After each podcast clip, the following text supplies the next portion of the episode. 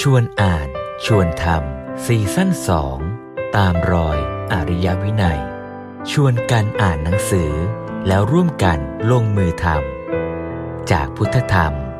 สู่การจัดตั้งวางระบบสังคม เพื่อการพัฒนาอย่างยั่งยืนสู่ความเป็นอริยะ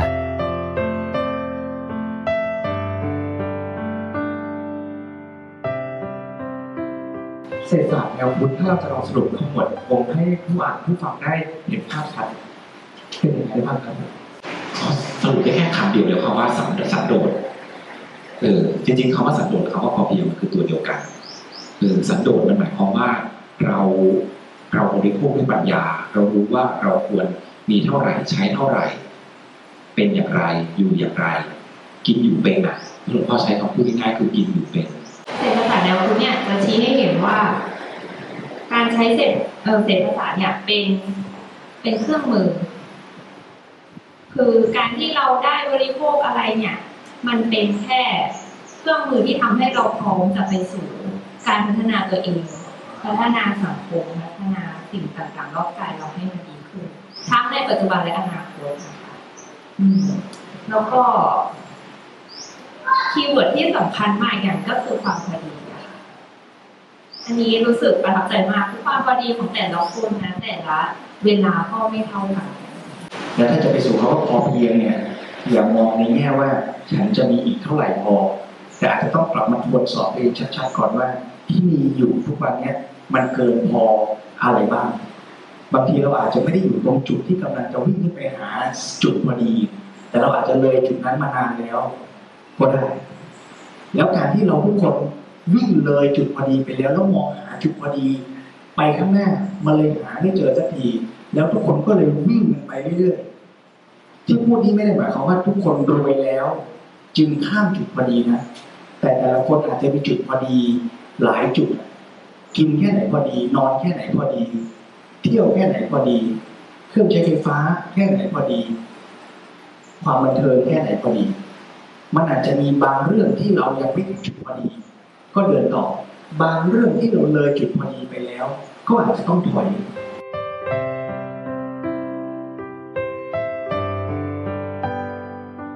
ของสัปดาห์ที่แล้วนิดนึงเนาะว่า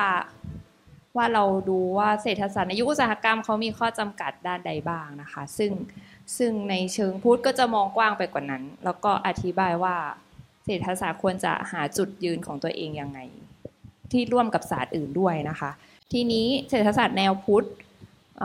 หลวงพ่อสมเด็จบอกว่าเป็นเศรษฐศาสตร์มัชชิมาคำว่ามัชชิมาก็คือความพอดีอะค่ะที่ท่านได้นิยามไว้เนาะก็ท่านก็จะย้ำว่าในในแนวพุทธเนี่ยก็จะพูดถึงความพอดีในหลาย ๆ จุดเลย ซึ่งแกนของมันก็คือ เราควรจะรู้จักคำว่าพอดีมันก็ยากที่จะว่าแปลว่าอะไรใช่ไหมคะท่านก็บอกว่ามันก็คือความรู้จักประมาณ ความรู้จักพอดีอมทีนี้จะมารู้จักประมาณรู้จักพอดีได้ยังไง อันนี้ก็ต้องฝึกฝนขึ้นมาอีกอะค่ะอืมแล้วก็ความพอดีท่านก็นิยามว่ามันคือจุดที่คุณภาพชีวิตกับความพึงพอใจมาบรรจบกันเนาะในเศรษฐศาสตร์ ทางตะวันตกหรือในยุคอุตสาหกรรมอะ่ะก็จะบอกว่ามันจะมี demand supply แล้วมันก็จะบอกว่าอ่าจุดมุ่งหมายของการ บริโภคก็คือบริโภคตามให้เราได้ความพึงพอใจสูงสุดค่ะ แต่แนวพุทธไปไกลกว่านั้นก็คือจะพอใจสูงสุดคือทางเศรษฐศาสตร์ที่เป็นวิชาการหรือว่าเศรษฐศาสตร์ ในยุคสาหกรรมมันจะบอกว่าความพึงพอใจจบเลย ใครจะพอใจยังไงก็ได้ค่ะ แต่ในทางพุทธเนี่ยก็เติมเข้าไปด้วยว่า เอ้ย พอใจแต่ควรได้คุณภาพชีวิตด้วยนะอ่าบางคนจะพอใจไปในทางที่ทำให้ตัวเอง ไม่มีสุขภาพดีก็ได้อย่างนี้ใช่ไหมคะค่ะ ทีนี้ความพอดีก็คือ คุณภาพชีวิตมาตัดบรรจบพบความพอใจด้วยค่ะเศรษฐศาสตร์เนี่ยก็ต้องถามก่อนว่าเศรษฐศาสตร์ในเวลามองเนี่ยที่อาจารย์พลอยบอกเนี่ยเศรษฐศาสตร์มองแค่ว่าเราเนี่ยต้องการอะไร คนในสังคมต้องการอะไรเศรษฐศาสตร์ก็จะหากลไกเพื่อมาตอบสนองความต้องการนั้นของคนในสังคมเนาะแต่ของพุทธเนี่ยบอกว่าอันเนี้ยมันยังไม่ใช่ เพราะว่าไอ้ความพอใจของคนเราอะ ถ้าลองถามตัวเองดูอะความพอใจของเรามันอาจจะไม่ได้เป็นสิ่งที่ดีที่สุดในชีวิตของเราก็ได้ถูกไหมมันไม่ใช่สิ่งที่ทำให้เราได้รับสิ่งที่ดีที่สุดอย่างเช่นอย่างอย่างที่เคยยกตัวอย่างให้ฟังว่าเราอาจจะอยากกินให้เยอะที่สุด แต่ว่ากินเยอะอาจจะได้สารอาหารไม่ครบถ้วนก็ได้ ถูกไหมดังนั้นความพอใจอันเนี้ยถ้าเราจบแค่ความพอใจเฉยๆมันจะไม่ตอบไปถึงเรื่องของคุณภาพชีวิต ดังนั้นเนี่ยการบริโภคของศาสนาพุทธเนี่ยหมายความว่าการใช้สินค้าและบริการเนี่ย บำบัดความต้องการที่เพื่อทำให้เกิดคุณภาพชีวิตด้วย ไม่ใช่แค่บำบัดความต้องการเฉยๆเราต้องรู้ว่าเราบริโภคไปเพื่ออะไร จุดมุ่งหมายของการบริโภคเนี่ยไม่ได้หยุดแค่สนองความต้องการเฉยๆมันจะต้องต่อยอดขึ้นไปให้ได้ว่า มันจะต้องทำให้สุขภาพเราดี แล้วเอาเอาสุขภาพเนี่ยไปใช้ต่อยอดยังไงนะครับดังนั้นมันก็จะไม่จบแค่ว่ากินให้มันแค่อิ่มเฉยๆหลวงพ่อก็บอกว่าเศรษฐศาสตร์เนี่ยจะมีความหมายอย่างแท้จริงก็ต่อเมื่อเศรษฐศาสตร์เนี่ยมีส่วนร่วมในการพัฒนาศักยภาพของมนุษย์ ในการที่จะทำให้มนุษย์เนี่ยมีความสามารถในการดำรงชีวิตที่ดีงาม มีความสุขร่วมกันได้ดียิ่งขึ้นเนาะดังนั้นมันก็ไม่ได้ตอบโจทย์แค่ตัวเองด้วยนะ มันตอบโจทย์ของสังคมด้วยว่าจะทำยังไงเนี่ยเศรษฐศาสตร์จะเป็นนกลไกยังไงที่จะทำให้มนุษย์เนี่ยสามารถมาช่วยกันทำให้สังคมเนี่ยดียิ่งขึ้นได้ด้วยนะครับ หลวงพ่อก็ยกตัวอย่างอ่าอย่างเช่นเวลาพระฉันอาหารตอนเช้าใช่ไหมทุกเช้าที่วัดเนี่ยก็จะมีการอ่าเขาเรียกว่าพิจารณา พิจารณาปัจจัย 4 พิจารณาอาหารก่อน ถ้าตอนฉันอาหารก็จะพิจารณาเรื่องอาหารว่าอาหารบริโภคเพื่ออะไร อย่างเงี้ยอย่างตอนเช้าเขาจะเขาก็จะสวดกันว่าข้าพเจ้าพิจารณาแล้วโดยแยบคาย จึงบริโภคอาหารอย่างรู้ชัดว่าไมิใช่เพื่อมัวเมามิใช่เพื่อโกกุโกเก๋มิมิใช่เพื่อการโอ้อวดใช่ไหมแต่ว่าบริโภคเพื่อให้ร่างกายเนี่ยคงอยู่ แล้วก็เพื่อจะเอาร่างกายเนี่ยไปดำเนินกิจกรณีต่อไป เพื่อจะทำให้ชีวิตดีประเสริฐยิ่งขึ้น อันเนี้ยอันนี้คือจุดมุ่งหมายของการบริโภคจริง ๆ ดังนั้น การบริโภคมันเป็นแค่พื้นฐานเบื้องต้นเลย ซึ่งสำคัญ แต่อย่างเงี้ยก็คือหลวงพ่อก็บอกว่าตอนตอนต้นเรื่องเมื่ออาทิตย์ที่แล้วเนี่ยก็มีพูดว่าอย่างเช่นคนที่เขียนหนังสือจิ๋วแต่แจ๋วชื่อชื่ออะไรนะครับอาจารย์พลอยชูมาร์กเกอร์ชูมาร์กเกอร์ก็บอกว่าอันเนี้ยสัมมาอาชีวะเนี่ยก็เป็นหนึ่งในองค์มรรคมรรคปีองค์แปดของพุทธศาสนา ทีนี้เนี่ยหลวงพ่อก็ให้ข้อสังเกตว่าสำคัญมากเลยนะ มันเป็นหนึ่งในองค์มรรคเลยนะ ที่จะทำให้การพัฒนาชีวิตไปได้ แล้วแต่ว่าไม่ได้สำคัญแค่นั้น แต่ถ้าเกิดเรามองในทางตรงกันข้าม มันมีอีกต้องเจ็ดตัวนะ ที่ยังต้องการเพื่อจะให้พัฒนาชีวิตขึ้นต่อต่อยอดขึ้นไป ดังนั้นเศรษฐศาสตร์เนี่ยเป็นพื้นฐานเลยสำคัญจริง ๆสำคัญมากๆ แต่ว่าเป็นฐานอันหนึ่งเท่านั้น ยังต้องสามต้องพัฒนาต่อไปอีก ในอนาคตอีกนะครับ ดังนั้นเศรษฐศาสตร์ ยุคอุตสาหกรรมเนี่ยที่คนสรรเสริญกันให้กินให้เยอะที่สุดทำยังไงก็ได้ให้บริโภคได้มากที่สุด เพราะว่าคิดว่า บริโภคได้มากที่สุดแล้วคนจะมีความสุข คนจะยินดีคนจะแบบสังคมก็จะมีความสุขเนี่ยแต่ว่ามันยังไม่ใช่จุดหมายในตัวของมัน ถ้ามองในคุณภาพของการบริโภคแล้วเนี่ย เรากลับมาดูพระเนี่ยเราอย่างเช่นเราเราในในฐานะที่เราเป็นคนพูดเนาะเราก็เห็นว่าพระบางองค์เนี่ยก็ฉันอาหารแค่มื้อเดียวทำไมเรากลับไปสรรเสริญพระองค์นั้นล่ะ ใช่ไหม ทำไมท่านฉันมือเดียวแล้วท่านอยู่ได้ท่านสามารถทำกิจหน้าที่ได้อย่างบริบูรณ์ครบถ้วน และสามารถเอาความรู้เนี่ยมาสอนกับสั่งสอนให้กับชาวบ้านได้ด้วย สามารถทำให้สอนได้ว่าเฮ้ยเราควรปฏิบัติตนยังไงเราก็กลับมาถามตัวเองแล้วเฮ้ยที่เรากินเนี่ยเราจำเป็นแค่ไหนใช่ไหมดังนั้นการบริโภคให้มากที่สุดเนี่ยทางพุทธคงไม่ใช่คำตอบแน่นอน อืมแต่จะกินยังไงให้มันพอดีเนี่ยอันเนี้ยคือสิ่งที่พุทธศาสนาเนี่ยพยายามสอนนะครับ งั้นจริงๆพอถ้าแปลว่า base ขั้นแรกก็คืองั้นแปลว่าเราควรจะความพอดี แปลว่าถ้าเรามาเรียนแบบ action ว่าเอ้ยอย่างนี้ ผมฉันผมกินมื้อเดียวเลยกับผมคารวะผมรู้สึกอยากอยากอยากฉันมื้อเดียวเพื่อ เพื่อลดการบริโภคลง แต่ถ้าร่างกายเราไม่ไหว อันนี้ก็ไม่ถูกต้องเหมือนกันถูกไหมพี่ใช่ใช่ใช่ถูกต้องเลยครับ เพราะว่าต้องเข้าใจด้วยว่าอย่างอย่างชีวิตคารวะกับชีวิตนักบวชเนี่ยไม่เหมือนกันอย่างสมมติว่าเราเป็นชาวนาอย่างเงี้ยเราทำงานใช่ไหมเราทำนาต้องใช้พลังงานทั้งเช้าทั้งบ่ายอย่างเงี้ย เราไม่สามารถจะกินแค่มื้อเช้ามื้อเดียว แล้วก็ให้มันมีพลังงานอยู่ทั้งวันได้เป็นไปไม่ได้ ดังนั้นมันต้องรู้จักกินให้เหมาะสมอะคือกินด้วยปัญญาไม่ใช่กินด้วยด้วยแค่แบบว่าเฮ้ยหิวก็กินอย่างเงี้ยเราต้องรู้ว่าเฮ้ยเรากินหิวแล้วกินก็ถูกนะ แต่ว่ากินเท่าไหร่ อันเนี้ยต้องดูว่าเราควรจะกินแค่ไหนถึงจะพออ๋อมันเลยเป็นคำว่าพอดีเหมือนเมื่อกี้ที่อาจารย์พลอยได้บอกว่าความพอดีมันเลยเป็นจุดที่คุณภาพของชีวิตกับความพึงพอใจมาประจบกัน พราะถ้าคุณจะคุณภาพชีวิตเราไม่เพียงพอแปลว่ามันก็ไม่ไม่ได้มาบรรจบกับความพออมาบรรจบกับความพอดีตรงนั้น ความพึงพอใจตรงนั้นใช่ไหมครับผมคิดว่าความพอดีแต่ละคนมันก็ไม่ไม่ใช่จุดเดียวกันนะคะ คือแกนของที่หลวงพ่อสมเด็จเขียนก็คือว่าเราบริโภคหรือระบบเศรษฐกิจอะผลิตให้ทุกคนอยู่ในสถานะที่พร้อมที่จะพัฒนาตัวเองขึ้นไป ดังนั้นบางคนอาจจะพร้อมตอนที่ ถ้าตัวใหญ่หน่อยก็ต้องทานเยอะหน่อยกว่าที่จะสมองเริ่มทำงานอะไรอย่างเงี้ย ตัวเล็กก็ทานน้อยค่ะอะไรอย่างเงี้ยค่ะ อันนี้พูดแต่เรื่องทานเนาะแต่ว่ามันก็มีเรื่องอื่นด้วยค่ะ คือถ้าจับประเด็นหลักที่คุยกันเนี่ยแปลว่าหนึ่งคือไอ้ตัวการกินหรือกระบวนการทางเศรษฐทางเศรษฐกิจ มันเป็นมันเป็นกระบวนการไม่ใช่เป้าหมาย ประเด็นแรกก่อน คืออย่าไปมองว่าการกินคือเป้าหมาย แล้วเราทำงานทำการทำทุกอย่างในชีวิตเพื่อ จะได้ไปหาอะไรมาเสพมากิน อันเนี้ยจุดที่หนึ่งก่อน เพราะฉะนั้นตัวการกินการบริโภคการเสพทั้งหมดเนี่ยอย่างที่ทิศบิ๊กยกตัวอย่าง เวลาพระพิจารณาฉันอาหารเนี่ยคือให้ชัดว่ากินเพื่อเป็นเป็นมีน เป็นกระบวนการเป็นปัจจัยเอื้อไปสู่การกระทำเป้าหมายอะไรอันนี้ให้ชัด คราวนี้เพื่อจะไปสู่เป้าหมายนั้นอะมันต้องกินแค่ไหนถึงจะพอดีนะ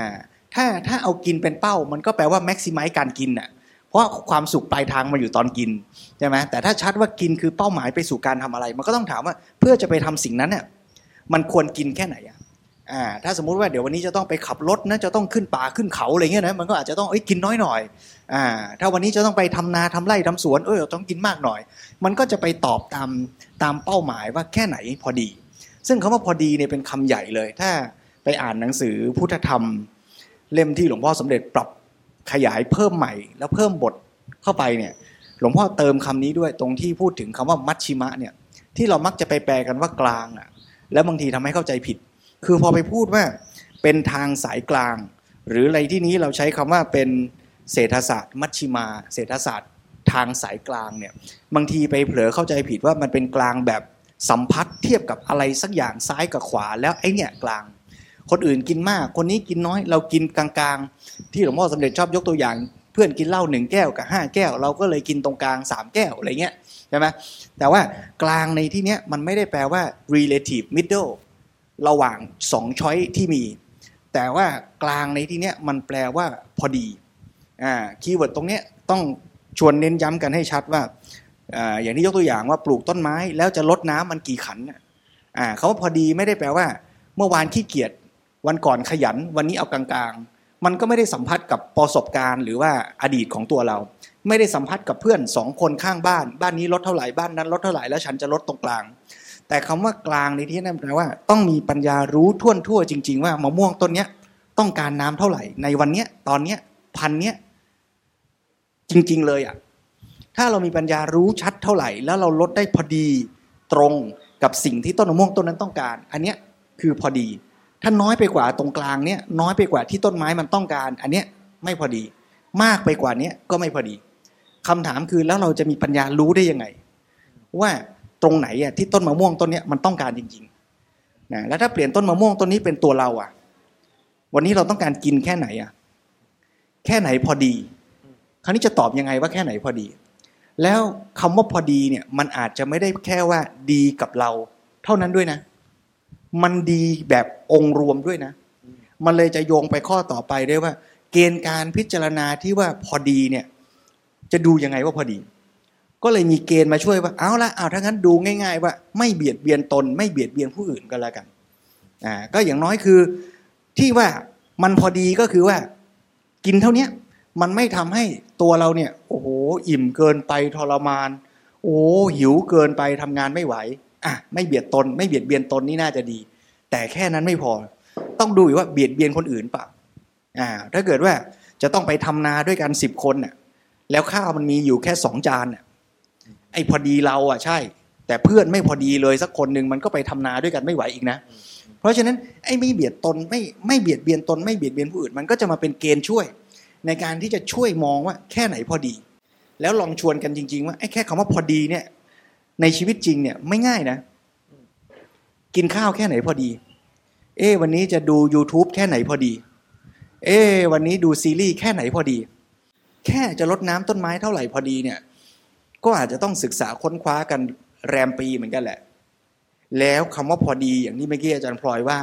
ของแต่ละคนก็ไม่เท่ากัน ของแม้แต่คนเดียวกัน ในต่างบริบทต่างเวลาต้นมะม่วงต้นเดียวกันน่ะ เมื่อวานฝนตกวันนี้ฝนไม่ตกเนี่ยก็ต้องการน้ำไม่เท่ากันนะแล้วเราวันนี้เราต้องการอาหารแค่ไหน ลูกของเราอะต้องการคำพูดคำสอนแบบไหน แค่ไหนที่มันจะพอดีมากไปลูกไม่ฟังนะน้อยไปลูกคิดไม่ออก อย่างเงี้ยเพราะฉะนั้นการเสพบริโภคหรือระบบเศรษฐกิจทั้งหมดมันจะกลับมาตั้งหลักที่เราคุยกันคราวที่แล้วว่าเริ่มตั้งแต่ความต้องการในใจเรา แล้วเราจะบริโภคเพื่อคุณค่าแท้ เพราะฉะนั้นตัวที่จะช่วยให้หาจุดพอดีเมื่อกี้ที่ โยมอภิปรายกันเนี่ย อีกอันหนึ่งก็คือว่าต้องแยกให้ชัดก่อนว่าพอดีเนี่ยจะจะตอบพอดีแกนไหน คือแกนพอใจหรือแกนคุณภาพชีวิต ถ้าเอาแกนพอใจแกนเดียวแล้วลืมแกนคุณภาพชีวิต หาให้ตายก็อาจจะไม่เจอจุดพอดี มันก็เลยต้องเอาแกนคุณภาพชีวิตมาเป็นตัวตัด ว่าจุดที่มันพอดีในฝั่งคุณภาพชีวิตอยู่ตรงไหนเพราะฉะนั้นการกินเพื่อสนองคุณภาพชีวิต มันก็คือกินเพื่อสนองฉันทะ เพื่อสนองคุณค่าแท้ มันก็จะเอาหลักการนี้ไปตอบกับไม่ว่าเราจะซื้อมือถือ ซื้อกล้องถ่ายรูปซื้ออะไรมันก็ต้องมาหาให้เจอว่าตัวคุณภาพชีวิตหรือเป้าหมายปลายทางจริง ๆ ของการเสพบริโภคนั้นน่ะมันเป็นมีนไปสู่เป้าหมายไหน เพื่อเอาตัวเป้าหมายนั่นแหละ กลับมาตอบว่ากินแค่ไหน ถึงจะได้คุณภาพชีวิตที่ดี เพื่อไปสู่เป้าหมายนั้นที่สุด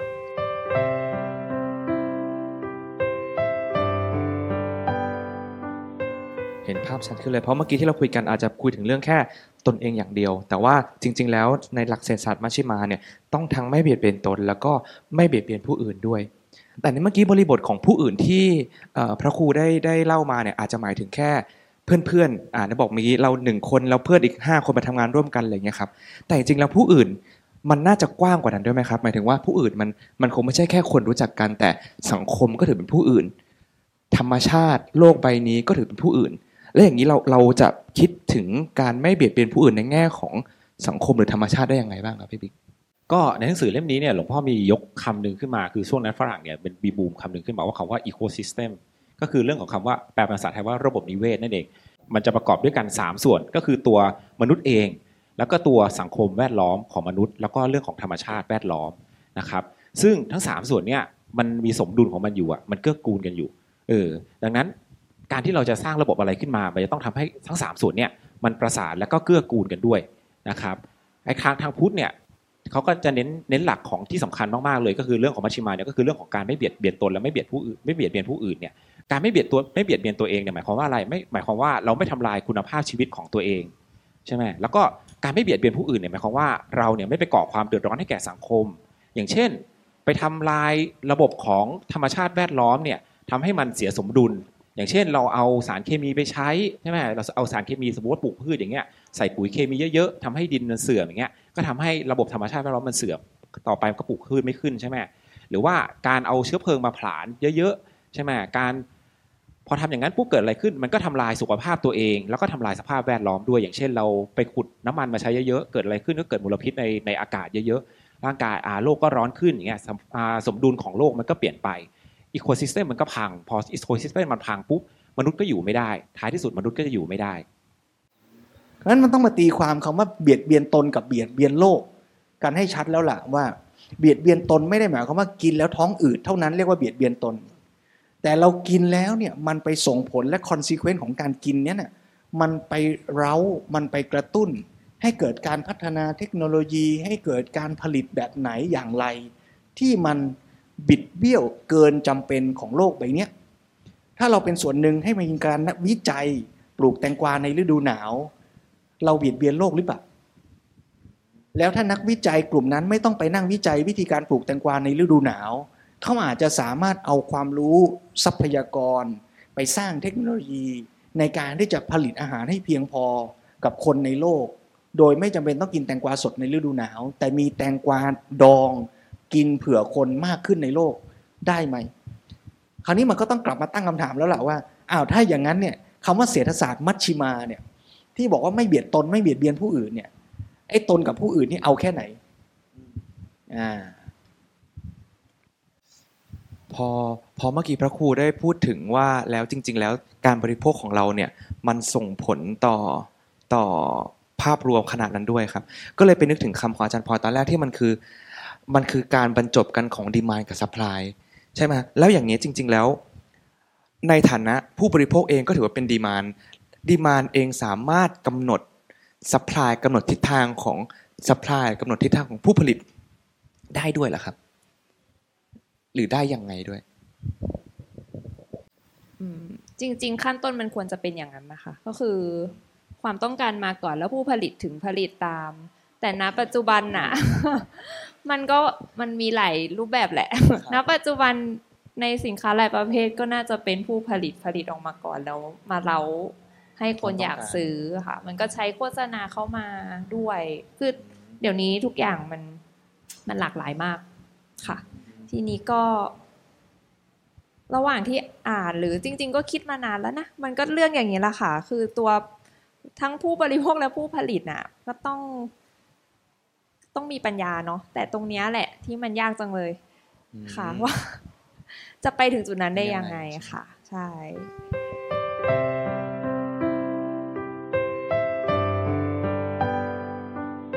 ผู้บริโภคที่มีปัญญากับนักผลิตที่มีปัญญาอันนี้ในหนังสือเขาหลวงพ่อท่านว่ายังไงบ้างครับผมหลวงพ่อก็พูดมาหลายอย่างอยู่เหมือนกันนะครับว่าแบบอย่างเช่น กินเพื่ออะไรกินเพื่อตอบสนองร่างกายหรือว่ากินเพื่อตอบสนองความต้องการทางสังคม ใช่ไหมอย่างเช่นแบบว่าเฮ้ยฉันไปกินอาหารญี่ปุ่นมาแล้วก็ถ่ายลงไอจีอย่างเงี้ยแล้วก็แบบเพื่อนๆเห็นแล้วก็แบบหูยเก่งจังเลยใช่ไหมหรือว่าแบบไปต่อคิวกินสุกี้ห้าชั่วโมงเงี้ยโหสุดยอดทำได้ไงอย่างเงี้ยเออถามว่าเราต้องการอะไรอะเราไปกินข้าวเพื่ออะไร เราต้องกินการกินข้าวเพื่อได้สารอาหารถูกปะแต่กลายเป็นว่าตอนเนี้ยเรากินข้าวแล้วก็มีค่านิยมต่างๆที่ทางผู้ผลิตเขาก็สร้างขึ้นมา ก็ต้องยอมรับด้วยและทางผู้บริโภคเองอะก็ ก็จะบอกว่าหลงติดกับก็ได้เนาะ จะบอกว่าแบบเราก็ไปมีส่วนร่วมกับเขาด้วยเออทำให้ไปอยู่ในส่วนนั้น ก็กินโดยที่ไม่ได้คาดคำนึงถึงประโยชน์ที่แท้ของมัน พอไม่ได้ประโยชน์พอมันไม่ได้ประโยชน์ที่แท้ก็กลายเป็นว่าระบบธุรกิจมันก็ไปโฟกัสณจุดนี้เยอะๆ จะทำยังไงล่ะ จะทำยังไงให้ผู้บริโภคได้บริโภคมากขึ้น แม้กระทั่งแบบมีการให้เครดิตเยอะๆ ใช่ไหมธนาคารก็ปล่อยเครดิตออกมาให้คนไปซื้อนู่นซื้อนี่เยอะๆ ทั้งๆที่ตัวเองยังไม่มีกำลังเนี่ยเออกลายเป็นมันก็ระบบมันก็จะ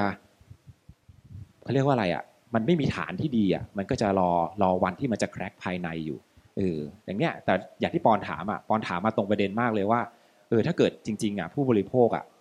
อ่าเริ่มหลวงพ่อก็เน้นย้ำเรื่องของการศึกษาอย่างอย่างที่อาจารย์พลอยบอกว่า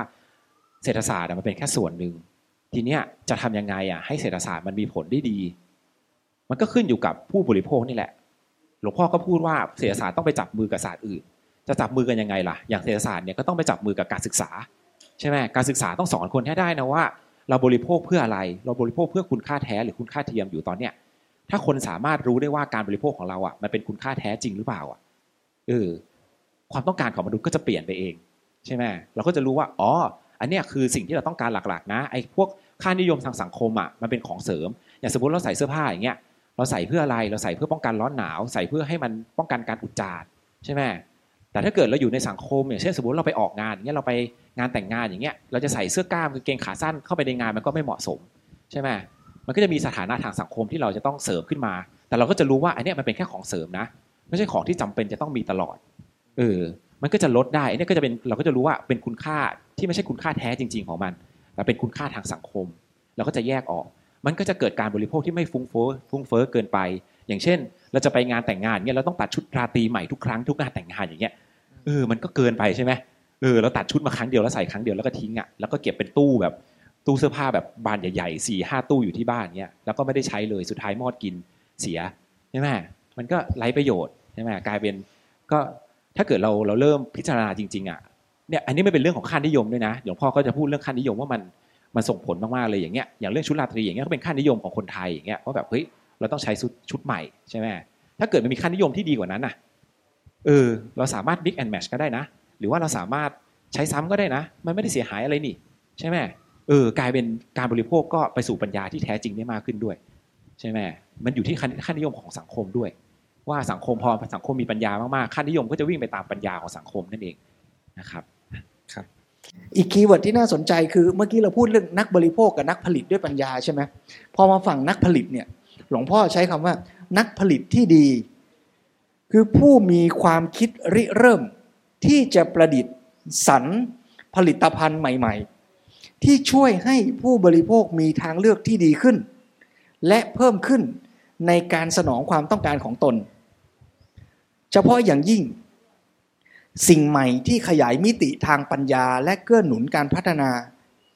ชีวิตพัฒนาสังคม แสดงว่าในมุมผู้ผลิตเนี่ย เดี๋ยวอาจจะต้องให้ทิศกับนักเศรษฐศาสตร์ช่วยมองนะว่า ผู้ผลิตเนี่ยเขามีโจทย์ใช่ไหมว่าเขาจะต้องพยายามสร้างทางเลือกที่ดีขึ้นให้กับผู้บริโภคอย่างเรา แต่มันมีต่อท้ายว่าเพื่อให้ผู้บริโภคเนี่ยสนองความต้องการของผู้บริโภค เพราะฉะนั้นมันก็กลับมาอยู่ที่ว่า แล้วผู้บริโภคต้องการอะไรอะถ้าบริโภคต้องการไม่สิ้นสุดต้องการกินแตงกวาฤดูหนาว ผู้ผลิตก็เลยต้องไปสรรผลิตประดิษฐ์ วิธีการที่จะมาตอบสนองไอ้ความต้องการไม่สิ้นสุด ของมนุษย์นี้ด้วยหรือเปล่า หรือผู้ผลิตจะมีจุดยืนว่าเอาละต่อให้คนอยากซื้อชุดใหม่ทุกครั้ง แต่ผู้ผลิตก็ยืนยันว่าเราจะนำเสนอมุมมองใหม่ว่าเสื้อผ้าเราเนี่ยไม่ต้องซื้อทุกครั้ง พังแล้วซ่อมได้ เอามาเปลี่ยนเอามาซ่อม เอามาแก้ไขได้ เราจะสร้างกระบวนการผลิตที่เอื้อและพัฒนามิติทางปัญญา ที่จะเกื้อหนุนต่อการพัฒนาชีวิตและสังคม ได้ไหมในฐานะนักผลิตในระบบตลาดที่มีผู้บริโภคที่ต้องการด้วยตัณหาไม่สิ้นสุด นี่เป็นชาเลนจ์ของฝั่งผู้ผลิตด้วย เป็นไปได้ไหมครับ ในโลกเศรษฐศาสตร์ถึงความเป็นจริงครับอาจารย์ครับ ก็เลยไม่ไปผลิตอะไร ไม่รู้จะขายใคร แต่ว่ามันก็มีแน่นอนอยู่แล้วค่ะ เราก็เห็นมากมากขึ้นเรื่อยๆ ใช่ไหมคะครับผู้ผลิตที่เขา เขาก็ค่อยๆโตอะง่าย ๆ เลยพวกอย่างเกษตรกรที่ทำเกษตรแบบอินทรีย์อย่างเงี้ย ตอนแรกมันก็ไม่ได้ง่ายอยู่แล้วใช่ไหมคะ แต่ว่าพอมีคนต้องการซื้อมากขึ้นอย่างเงี้ย มันก็ค่อยๆโตขึ้นได้ค่ะ เขาก็ทำผลิตภัณฑ์ได้หลากหลายมากขึ้น อันนี้เราก็ต้องนึกถ้าผลิตออกมาไม่ไม่รู้จะขายใคร ต้นทุนก็สูงกว่าอย่างเงี้ยใช่ไหมคะ แต่ว่ามันต้องไปคู่ๆกันล่ะค่ะ หรืออย่างรถยนต์ก็ได้ ก็เริ่มมีรถยนต์ ไฟฟ้า อันนี้ในเชิงเทคนิคไม่แน่ใจนะคะว่าไม่สามารถลงรายละเอียดได้ว่ามันดีกว่าแค่ไหนเนาะแต่ว่าอะไรอย่างเงี้ยค่ะมันก็จะมีทางเลือกเพิ่มขึ้นมาเรื่อยๆแต่มันก็ต้องมี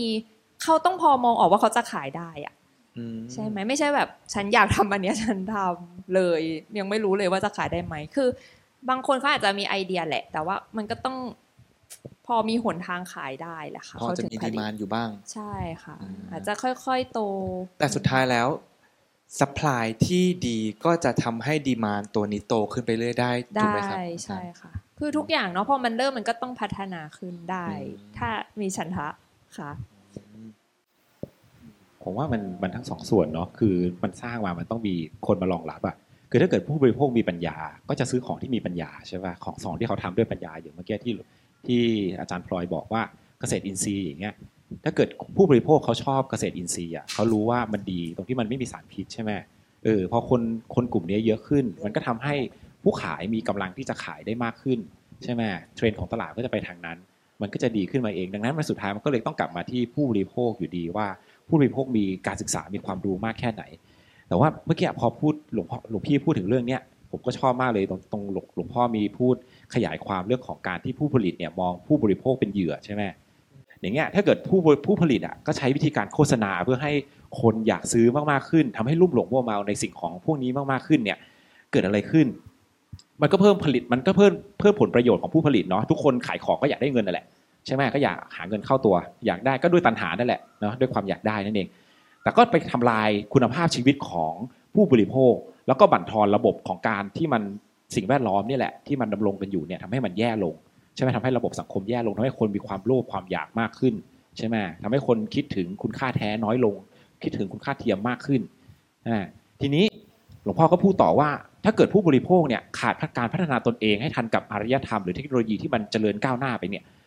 ไม่สามารถจะไปแข่งขันทางปัญญากับผู้ผลิตได้อย่างเงี้ยอย่างประเทศไทยอย่างเงี้ยไม่สามารถไปผลิตแว่น Apple แข่งกับ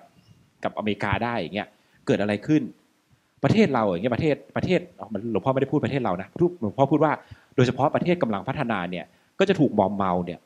ถูกล่อให้อยู่ในกับดักแห่งค่านิยม แล้วก็เป็นทาสแห่งตันหาของตัวเอง คือเขาขอเอาของมาเสนออะถ้าเราไม่มีตันหาเราก็ไม่ซื้อหรอก แต่เราก็อยากได้ไงใช่ไหมเราก็แพ้ตันหาตัวเองนั่นแหละ อืมเราก็ไม่มีพลังที่จะถอนออกมาจากภาวะด้อยพัฒนาหรือกำลังพัฒนานั้นนะครับ ถึงแม้ว่าจะมีบางช่วงที่สังคมจะเรียกว่าเป็นเศรษฐกิจที่ดี ก็เป็นแค่ตัวเลขที่ลวงตา ซึ่งบังคลุมความเสื่อมไว้ การพัฒนาผู้บริโภคให้ทันกับผู้ผลิต และก็กระแสธุรกิจอันเนี้ยหลวงพ่อก็เลยบอกว่ามันเป็นสิ่งที่สำคัญมากเลย ว่าต้องพัฒนาคนให้บริโภคด้วยปัญญาให้ได้ ซึ่งมันจะเป็นแกนเลยว่าบริโภคแค่ไหนถึงจะพอดีเศรษฐกิจมันก็จะวิ่งไปแบบพอดี แล้วก็ค่อยๆ พัฒนาขึ้นไป อาจจะไม่ได้แบบวิ่งแบบปุ๊ดปาดปุ๊ดปาดแบบว่าขึ้นโดยก้าวกระโดด แต่มันจะขึ้นโดยฐานที่มั่นคง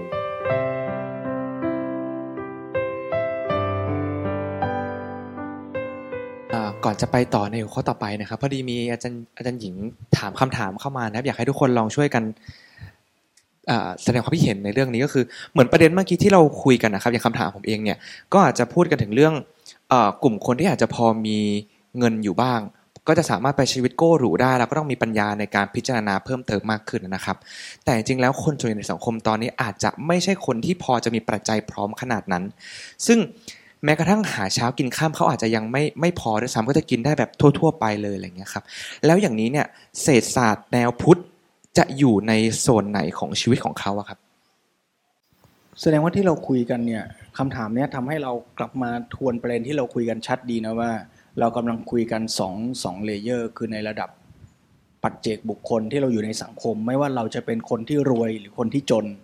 เราจะจัดการชีวิตเรา ให้อยู่ในระบบเศรษฐกิจนี้ในฐานะผู้บริโภคที่ดีได้ยังไง โดยโดยใช้หลักการพุทธศาสนามาอธิบายกระบวนการกินอยู่และดำรงชีวิตเนี่ยกับเลเยอร์ที่สองคือการที่เราจะเอาความเข้าใจไปจัดตั้งวางระบบสังคม ถ้าเรามีส่วนในการที่จะจัดตั้งวางระบบสังคมนี้ได้ ในการจัดการเกลี่ยทรัพยากร ไม่ว่าในรัฐ ไม่ว่าในชุมชน ในครอบครัว หรือในบริษัทองค์กรที่เราเข้าไปเกี่ยวข้อง เราจะให้เงินเดือนลูกน้องเท่าไหร่ เราจะให้เขาเบิกค่ารักษาพยาบาลได้หรือไม่ อันนี้ก็จะเป็นการจัดตั้งวางระบบสังคม อันนี้แยกตอบเป็นสองส่วน ส่วนที่หนึ่งคือในฐานะปัจเจกบุคคล ไม่ว่าเราจะรวยหรือจนเนี่ยหลักการในการที่จะเอาหลักพุทธศาสนา ไปใช้ในการจัดการชีวิตเนี่ยคงเป็นหลักเดียวกัน แต่ใช้ได้ไม่เท่ากัน คือหมายความว่า คนรวยมีตัณหากับมีฉันทะ คนจนก็มีตัณหากับมีฉันทะ แต่ตัณหาของคนรวยเนี่ยอาจจะไปได้อย่างมโหฬารมากกว่า ในขณะที่คนจนก็อยากจะมีตัณหา แต่มันมีได้จำกัด หรืออาจจะอย่างที่โยมถามมาว่า เฉพาะแค่สนองฉันทะก็ไม่พออยู่แล้ว อย่าว่าแต่จะไปสนองตัณหาเลย เพราะฉะนั้นโดย concept มัน concept เดียวกัน แต่ในสถานการณ์ที่ต่างกัน ต้นมะม่วงคนละต้นน่ะความพอดีก็ไม่เหมือนกัน แต่เราพูดหลักการเป็นกลางๆได้ว่า ถ้าคนทุกคนมีตัณหาและฉันทะ พยายามกลับมาหาฉันทะให้ได้ก่อน แต่ไม่ได้แปลว่าทุกคนกลับมาหาฉันทะแล้วสิ่งที่คุณมีจะเพียงพอต่อฉันทะเสมอไปนะ ถ้ามันไม่พอก็ต้องมองเรื่องนี้อย่างเป็นองค์รวมอีกว่า เรากำลังพูดในเรื่องของการบริโภคก็ต้องโยงไปสู่เรื่องการผลิตอีกว่า แล้วบุคคลคนนั้นในฐานะปัจเจกบุคคลเนี่ยมีศักยภาพหรือความสามารถอะไรในการผลิตได้บ้าง ก็อาจจะต้องไปทำในส่วนของการศึกษาที่ที่บิ๊กพูดว่าทำอย่างไร จะให้แต่ละบุคคลในสังคมไม่ว่าจะรวยหรือจน มีศักยภาพในการเป็นผู้ผลิตที่ดี ให้แก่สังคมนี้ได้ มีความรู้ความสามารถในการที่จะทำนาในการที่จะซ่อมรถ ในการที่จะทำอะไรก็แล้วแต่ หรือแม้แต่กับคนรวยก็ต้องพูดว่า แล้วศักยภาพในการผลิตของคุณอยู่ตรงไหน ถ้าคุณเพียงแค่เอาเงินไปใส่ตลาดหุ้น แล้วรับผลจากตลาดหุ้น ถามว่าคุณทำศักยภาพในการเป็นผู้ผลิตอะไร ที่จะเอื้อให้เกิดประโยชน์ ในการพัฒนามนุษย์และสังคมนี้อยู่ มากน้อยแค่ไหน ข้อเรียกร้องเนี้ยจะเกิดขึ้นกับทุกคน แต่ไม่สามารถการันตีได้ว่าใครแต่ละคนทำได้มากน้อยแค่ไหน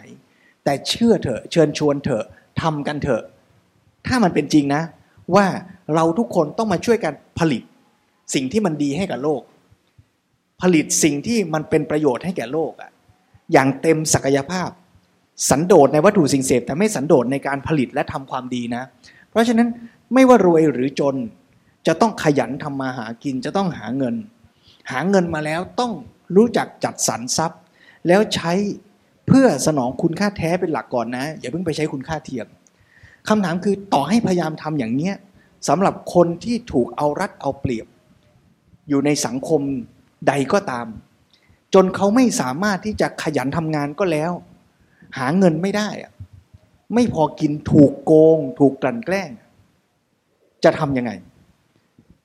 อย่ามองเรื่องเศรษฐศาสตร์โดดเดี่ยวจากเรื่องอื่น ต้องมองเศรษฐศาสตร์แนวพุทธเชื่อมโยงกับนิติศาสตร์แนวพุทธเชื่อมโยงกับการศึกษาแนวพุทธเชื่อมโยงการการจัดสุขภาวะองค์รวมแนวพุทธแล้วมองทุกๆเรื่องร่วมกันว่า เราจะต้องเข้าไปจัดการแล้วเห็นว่ามันอาจจะไม่ใช่ปัญหาอยู่ที่คนคนนั้นไม่ขยัน แต่ก็อย่าด่วนสรุปว่าเป็นที่ระบบทั้งหมด พูดเปิดช่องว่าทุกอย่างจะต้องเข้าไปศึกษากันจริงจัง โดยไม่ด่วนตัดสินว่า โอ้ คนจนก็เป็นเพราะไม่ขยันทำมาหากินไง คนจนก็เพราะกินเหล้าเยอะไง อาจจะเป็นปัญหาที่ระบบก็ได้ปล่าเพราะฉะนั้นก็ต้องเข้าไปทำงานทั้งสองส่วน คือในส่วนของตัวบุคคลเองก็พัฒนาศักยภาพให้เต็มที่ที่จะมีความรู้ทำการงาน มีความสามารถในการบริหารการเงินยับยั้งชั่งใจได้เงินมาไม่เอาไปกินเหล้า แต่ในส่วนระบบเศรษฐศาสตร์ หรือการจัดการจัดตั้งวางระบบเพื่อจัดการระบบเศรษฐกิจก็ต้องเข้าไปทำงานด้วย ว่าทำยังไงจะทำให้เกิดการกระจายทรัพยากรอย่างเหมาะสม แล้วคนรวยก็จะเป็นส่วนหนึ่ง ที่จะต้องรู้ตัวว่าเรากำลังเบียดเบียนสังคมนี้อยู่หรือเปล่า อย่างที่เราเคยยกตัวอย่างกันเรื่องสร้างเขื่อน เมื่อเราได้ไฟใช้จากเขื่อน เราต้องรู้ตัวว่าเรากำลังเบียดเบียนคนเหนือเขื่อน และสัตว์เหนือเขื่อนที่ถูกน้ำท่วมด้วยนะ เมื่อเราได้ใช้ของราคาถูก เราต้องรู้ตัวว่าเรากำลังเบียดเบียนแรงงาน ราคาถูกอยู่นะ เพราะฉะนั้นไม่ว่าอย่างไรก็ตามในระบบเศรษฐกิจ ถ้าเราเข้าใจและเห็นการเบียดเบียนตนเองและเบียดเบียนผู้อื่นที่เราคุยกันเนี่ยกว้างขวางแท้จริงเนี่ยเราจะเป็นส่วนหนึ่งในการที่จะทำให้การเบียดเบียนนั้นน้อยลง แล้วคนที่ทำงานแทบตายไม่มีข้าวกินก็จะมีโอกาสที่จะลืมตาอ้าปากได้มากขึ้น ถ้าเรารู้ว่าทรัพยากรที่ดินของสังคม ถูกรวมศูนย์ ด้วยระบบหรือแนวคิดทุนนิยม ให้ไปอยู่กับคนบางกลุ่ม จนคนบางคนหลายคน ไม่มีแม้แต่ที่ดินที่จะทำมาหากิน แล้วเขาจะไปสร้างรายได้ได้จากไหน เราก็ต้องกลับมาช่วยกัน ที่จะทำให้การกระจายทรัพยากรนี้มันเกิดความเป็นธรรมให้ได้ ถึงแม้ว่าย้อนกลับไปร้อยปี 200 ปีไอ้ระบบเศรษฐกิจวันนั้นเนี่ยที่ดินมันก็อาจจะไม่ได้กระจายอย่างเป็นธรรมหรอก แต่มันอาจจะมีกลไกทางสังคมที่ทำให้แม้ที่ดินไม่กระจายตัว แต่การเป็นอยู่มันอยู่กันได้ แต่เมื่อสังคมมันเปลี่ยนไอ้ทรัพยากรเนี่ยมันไม่ถูกกระจายตามระบบสังคมอื่นที่เปลี่ยนไปอะเราจะต้องกลับมาช่วยกัน แล้วเราจะเป็นส่วนหนึ่ง มันก็จะต้องโยงไปว่า แล้วเราจะเลือกตั้ง พรรคการเมืองที่ไม่มีนโยบายแบบไหน เราจะเป็นส่วนหนึ่งที่เสียภาษีอากร ด้วยวิธีคิดยังไง เพื่อที่จะกระจายเอารายได้จากคนมีไปสู่คนไม่มีไปสู่การสร้างสวัสดิการหรือการสร้างบริการของรัฐ ให้กับคนที่ทำงานแทบตายไม่มีตังค์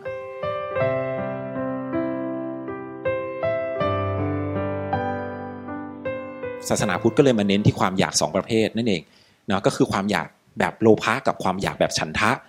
ใช่ไหมซึ่งตะวันตกอะมองแบบเดียวนะ ตะวันตกไม่ได้มองแบบฉันทานะ ตะวันตกอะมองแบบว่าความต้องการของมนุษย์เนี่ยเป็นแบบนิ่งเออแต่ว่าจริงๆอะความต้องการของมนุษย์เนี่ยทางทางพุทธเนี่ยคือมนุษย์ทุกคนมีศักยภาพในการพัฒนาตัวเอง แล้วก็สามารถพัฒนาได้ด้วยด้วยการฝึกศึกษาใช่ ดังนั้นพอมันฝึกศึกษาจากฉันทะจากโลภะเนี่ยมันสามารถพัฒนาให้กลายเป็นฉันทะได้ ต่างกันยังไง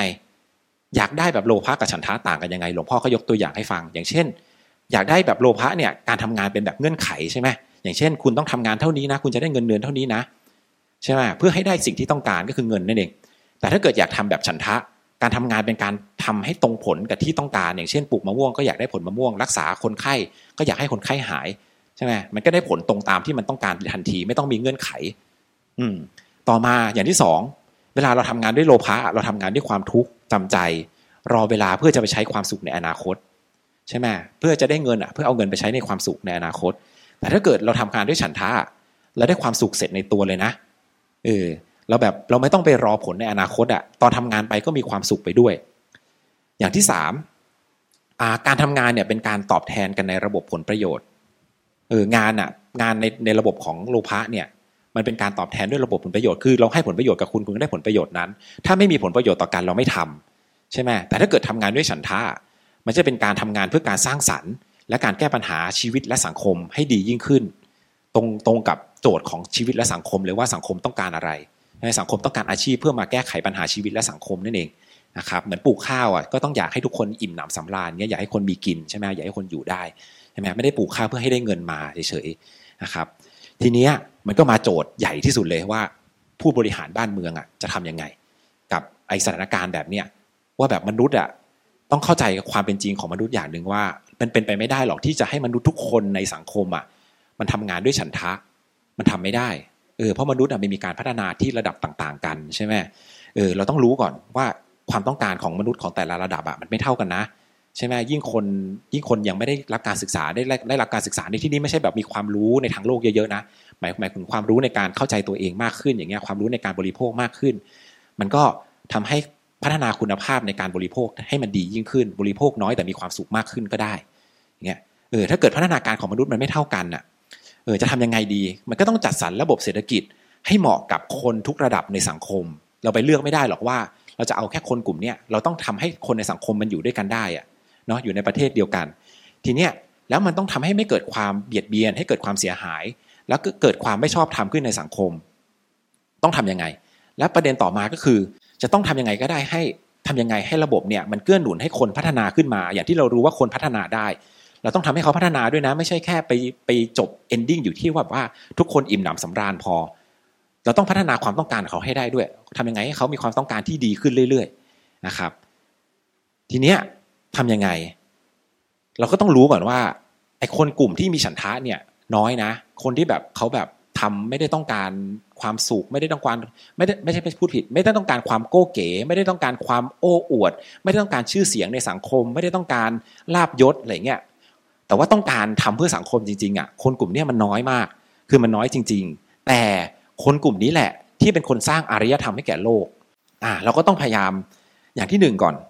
คนที่มีแต่ความโลภนำไม่มีฉันทะที่อยากทำอะไรเลย จะทำยังไงให้มันจะสังเกตยังไง หลวงพ่อก็ให้ให้ข้อสังเกต ข้อแรกก็คือพวกที่ชอบอ้อนวอนรอผลโดนบันดาล ไม่อยากทำอะอยากได้เฉยก็อ้อนวอนอย่างเดียวไปอ้อนวอนนู่นอ้อนนี่อ้อนวอนนี่ขอให้ได้นู่นให้ได้นี่นะอย่างที่สองคือพวกหวังลาบลอย อย่างเช่น ซื้อหวยใช่ไหมคือไม่ลงทุนอะแบบซื้อหวยแปดใบเดียวอยากได้เงินล้านหนึ่งอะไรอย่างเงี้ยเออก็หวังลาบลอย อย่างที่สามเป็นพวกนักขอใช่ป่ะรอคนมาบริจาครอคนมาให้โดยที่ไม่พยายามด้วยตัวเอง อย่างที่สี่พวกที่ชอบธุรธุรทุจริตช่อฉน พวกลักขโมย ใช่ไหมพวกโกง พวกคอร์รัปชันอย่างเงี้ยเออไม่ได้ทำงานจริง ๆ ไม่ได้ทำงานเพื่อให้ได้สิ่งเพื่อพัฒนาประเทศ แต่ว่าทำงานเพื่อจะไปโกงกินประเทศชาติอย่างเงี้ยนะอย่างที่ห้าพวกใช้อำนาจข่มเหงบีบคั้นผู้อื่น เพื่อให้ได้มาในสิ่งที่ต้องการ อย่างเช่น พวกนักเลงพวกอันธพาลเนี่ยพวกที่หกพวกที่ฟุ้งเฟ้อฟุ่มเฟือยลุ่มหลงมัวเมาใช่ไหมกินบริโภคไม่รู้จักจำกัด ไม่รู้จักความพอดี อย่างที่พวกเนี้ยถามว่าผู้บริหารจะต้องทํำยังไง นะหลวงพ่อก็ยกหลวงพ่อก็บอกว่าอย่างที่หนึ่งคุณต้องตั้งระบบเงื่อนไขก่อน ในเมื่อเขาไม่ทำด้วยฉันทะอยู่แล้วเขาทำด้วยความโลภดังนั้นคุณต้องรู้ คุณต้องตั้งระบบเงื่อนไขว่าทำงานถึงจะได้เงิน เออ เพราะถ้าเกิดคุณไม่ทคุณไม่ตั้งอะ เขาไม่ทำมันเป็นเรื่องธรรมชาติเนาะเพราะเขาไม่มีฉันทะที่จะทำอะอะอย่างที่สองพอมีระบบเงื่อนไขแล้วมันก็ต้องมีมาตรการเสริม ก็คือต้องมีระบบตรวจสอบควบคุมลงโทษ แล้วก็ต้องมีระบบระบบกติกาเออว่าแบบ ต้องยึดมั่นในกติกาว่า ถ้าคุณไม่ทำอะต้องมีบทลงโทษจริง ๆ นะ ไม่ใช่แบบว่าอย่างเงี้ยเดี๋ยวสมมติว่าคุณคอร์รัปชันอย่างเงี้ยก็ต้องมีการลงโทษศาลต้องลงโทษจริงๆนะเออไม่ใช่แบบว่าเฮ้ยปล่อยไปช่างมันแบบเราอยู่ในสังคมเมตตากันช่างมันเถอะปล่อยไปเถอะไม่ได้มันต้องทำอะต่อมา อย่างที่สองป้องกันแก้ไขการทุจริตจริงจังอย่าให้มีการข่มเหงคุกคามกันอย่าให้ใช้อำนาจในทางที่ผิดเออต้องมีระบบที่ดี อย่างที่สามต้องกำจัดแหล่งอบายมุกออกไป อย่าให้ อสิ่งเหล่านี้มาหลอกลวงผู้คนได้ ให้ผู้คนเนี่ยไปลุ่มหลงมัวเมาจนกระทั่งไม่ทำงานทำการ อย่างที่สี่ก็ต้องหาวิธีปลุกเร้าคนเนี่ยไม่ให้เฉื่อยชาทำยังไงจะให้คนแบบเฮ้ยพยายามตั้งใจทำงานขยันทำงานขึ้นมานะครับ ก็ต้องหาวิธีต่างๆ มาช่วยเสริม ทีนี้อย่างที่บอกว่าเงื่อนไขเนี่ยในการที่จะทำให้ระบบมันไปได้จริงๆอะกติกาจะต้องศักดิ์สิทธิ์มากๆ จะต้องมีการบังคับใช้กฎกติกาจริง ๆ แล้วก็ต้องวางเงื่อนไขอย่างฉลาด คือทำยังไงก็ได้ที่จะเบนไอความโลภของมนุษย์เนี่ย ทำให้เกิดผลในความสร้างสรรค์ให้มากที่สุด หลวงพ่อใช้คำว่าในชนิดชนิดที่แบบว่ายิ่งโลภก็ยิ่งทำให้เกิดผลการทำงานที่เป็นเป้าหมายให้มากที่สุดเออคือเราเบนไปเลยคือในเมื่อเขาไม่มีฉันทาที่จะทำอะเราก็ทำเอาความโลภนั่นแหะไปสร้างประโยชน์ให้ได้มากที่สุดไปเลยเอออันนี้คือสำหรับคนกลุ่มแรกที่แบบไม่มีความฉันทะที่จะสร้างด้วยตัวเอง แต่ถ้าเกิดคนที่มีฉันทะนะหลวงพ่อบอกว่าผู้บริหารต้องใส่ใจ สนใจค้นหาแล้วก็ส่งเสริมเกื้อหนุนให้เขาขึ้นมาทำงาน เพื่อประโยชน์ของสังคมให้ได้ นะครับเออทีนี้หลวงพ่อก็บอกว่าถ้าเกิดเราไม่ทำอะ ถ้าเราไม่ทำไอ้ระบบนี้ให้มันเกิดขึ้นเกิดอะไรขึ้น ถ้าคนขาดฉันทะแล้วมีความโลภมาก แล้วกฎหมายก็ยังไม่ศักดิ์สิทธิ์เกิดอะไรขึ้น สังคมนั้นอะ มันจะงอนแง่นอย่างมากเลย คือสังคมมันจะพร้อมจะล่มได้ทุกเวลาเลยอะเหมือนฐานที่มันไม่มั่นคงอะ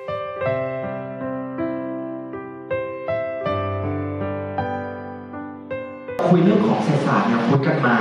สองสัปดาห์ติดรวมๆตอนนี้ก็เกือบเกือบสามชั่วโมงผมถือว่าเรื่องนี้เป็นเรื่องที่ใหญ่แล้วก็เป็นเรื่องที่เกี่ยวข้องกับหลากหลายเพราะต้องมีการบูรณาการเอาศาสตร์อื่นเข้ามาเกี่ยวข้องด้วยเยอะมากแล้วก็กระทบต่อผู้คนในวงกว้างมากๆก่อนที่เราจบในสัปดาห์เล่สัปดาห์สองสัปดาห์นี้ไปในเล่มนี้ไปผมอยากให้ท่านวัดได้จะมามาด้วยก็อยากให้ลองสรุปว่าแล้วจริง ๆ เศรษฐศาสตร์แนวพุทธถ้าเราจะลองสรุปทั้งหมดผมให้ผู้อ่านผู้ฟังได้เห็นภาพชัดเป็นยังไงบ้างครับเศรษฐศาสตร์แนวพุทธเนี่ยจะชี้ให้เห็นว่า การใช้เศรษฐเออเศรษฐศาสตร์เนี่ยเป็นเป็นเครื่องมือ คือการที่เราได้บริโภคอะไรเนี่ย มันเป็นแค่เครื่องมือที่ทำให้เราพร้อมจะไปสู่การพัฒนาตัวเองพัฒนาสังคมพัฒนาสิ่งต่างๆรอบกายเราให้มันดี ทั้งในปัจจุบันและอนาคตนะคะแล้วก็ keyword ที่สำคัญมากอย่างก็คือความพอดีอะค่ะอันนี้รู้สึกประทับใจมากคือความพอดีของแต่ละคนนะแต่ละเวลาก็ไม่เท่ากันสรุปแค่คำเดียวเลยครับว่าสันสันโดษเออจริงๆคำว่าสันโดษคำว่าพอเพียงมันคือตัวเดียวกันเออสันโดษมันหมายความว่าเราเราบริโภคด้วยปัญญา เรารู้ว่าเราควร มีเท่าไหร่ใช้เท่าไหร่ เป็นอย่างไรอยู่อย่างไร กินอยู่เป็นอะหลวงพ่อใช้คำพูดง่ายๆคือกินอยู่เป็นใช่ไหมหรือว่าตาดูหูฟังเป็นใช้ตาดูหูฟังเป็นใช้อินทรีย์เป็นใช้อินทรีย์ทั้งหมดอะใช้ใช้ความสามารถทางอจิตนาทั้งหมดของเราอินทรีย์ที่เรารับรู้เนี่ยใช้เป็นพอใช้เป็นปุ๊บอะมันเกิดปัญญาในทุกขณะของการดำเนินชีวิตอะมันจะเป็นการสันโดษโดยธรรมชาติของมันเออ ใจมันเป็นกลางของมันเองในที่เขาเป็นกลางของมันอะมันมีจุดของมันอยู่นะการที่เป็นกลางมันคือพอดีจริง ๆ ไม่ใช่ไม่ใช่แบบว่า อย่างที่หลวงพี่บอกว่ากลางจากสองส่วนร่างกายเรากินเท่าไหร่ถึงจะพอดี เศษบริโภคเท่าไหร่ถึงจะพอดีเออทำยังไงที่จิตใจเราจะเป็นกลางอย่างพอดี ไม่เป็นไปด้วยอำนาจของโลภะโทสะโมหะอันนี้คือกลางจริงๆของพุทธศาสนา มันเป็นจุดจุดๆหนึ่งเลยมันไม่ใช่แบบซ้ายขวามันเป็นแค่จุดเดียวเลยเออ การที่ปีเปลี่ยนออกจากจุดเนี้ยคือไม่เป็นกลางแล้วมันก็จะไม่สันโดษแล้วโดยธรรมชาติของมันออพอเราบริโภคด้วยตัณหาเนี่ยมันก็จะไม่สันโดษโดยธรรมชาติของมันเองแหละดังนั้นถ้าเข้าใจหลักของสันโดษจริงๆอะคือการบริโภคโดยรู้เท่าทันจริงๆ แค่คำว่าเท่าทันแค่นั้นเองรู้เท่าทันร่างกาย รู้เท่าทันจิตใจของตัวเองแค่นี้มันก็สันโดษโดยธรรมชาติ แต่สันโดษในที่นี้ไม่ได้สันโดษในฉันทานะคือการสันโดษมันเป็นแค่จุดเริ่มต้น ในการทำให้พื้นฐานมันแน่นมั่นคง สันโดษเพื่อจะมีเวลาไปทำในสิ่งที่มีคุณค่ามากยิ่งขึ้นใช่ไหมสันโดษเสร็จปุ๊บก็ต้องมีฉันทะในการสร้างความเพียรทำให้สังคมเจริญทำให้จิตใจเราเจริญทำให้คุณภาพชีวิตเราดียิ่งขึ้นอ่าเนี่ยแค่นี้เองหลักเศรษฐศาสตร์แนวพุทธหากได้ให้สรุปสั้นๆ keyword ของเศรษฐศาสตร์แนวพุทธน่าจะอยู่ที่การที่เราเสพบริโภคผลิตและอยู่ร่วมกันในสังคมด้วยปัญญาที่ทุกท่านว่าคำถามคือแล้วจะทำให้ปัญญาตัวนี้มันเกิดขึ้นได้ยังไง นั่นแปลว่าจะต้องศึกษาเรียนรู้ฝึกในแต่ละคนด้วย และถ้าจะไปสู่เขาพอเพียงเนี่ยอย่ามองในแง่ว่าฉันจะมีอีกเท่าไหร่พอแต่อาจจะต้องกลับมาทวนสอบเองชัดๆก่อนว่า ที่มีอยู่ทุกวันเนี้ยมันเกินพออะไรบ้าง บางทีเราอาจจะไม่ได้อยู่ตรงจุดที่กำลังจะวิ่งขึ้นไปหาจุดพอดี แต่เราอาจจะเลยจุดนั้นมานานแล้วก็ได้แล้วการที่เราทุกคนวิ่งเลยจุดพอดีไปแล้วแล้วมองหาจุดพอดี ไปข้างหน้ามันเลยหาไม่เจอสักที แล้วทุกคนก็เลยวิ่งกันไปเรื่อยๆที่พูดนี้ไม่ได้หมายความว่าทุกคนรวยแล้ว จึงข้ามจุดพอดีนะแต่แต่ละคนอาจจะมีจุดพอดีหลายจุด กินแค่ไหนพอดี นอนแค่ไหนพอดี เที่ยวแค่ไหนพอดี เครื่องใช้ไฟฟ้าแค่ไหนพอดี ความบันเทิงแค่ไหนพอดี มันอาจจะมีบางเรื่องที่เรายังไม่ถึงจุดพอดี ก็เดินต่อ บางเรื่องที่เราเลยจุดพอดีไปแล้ว ก็อาจจะต้องถอย ถ้าไม่ถอยเลย สังคมนี้จะอยู่ไม่ได้ เพราะฉะนั้นอาจจะต้องกลับมาที่หลักว่า keyword ใหญ่ของเรื่องก็คือเปลี่ยนจากการเป็นอยู่กินอยู่ด้วยตัณหา ไปเป็นการกินอยู่ด้วยปัญญา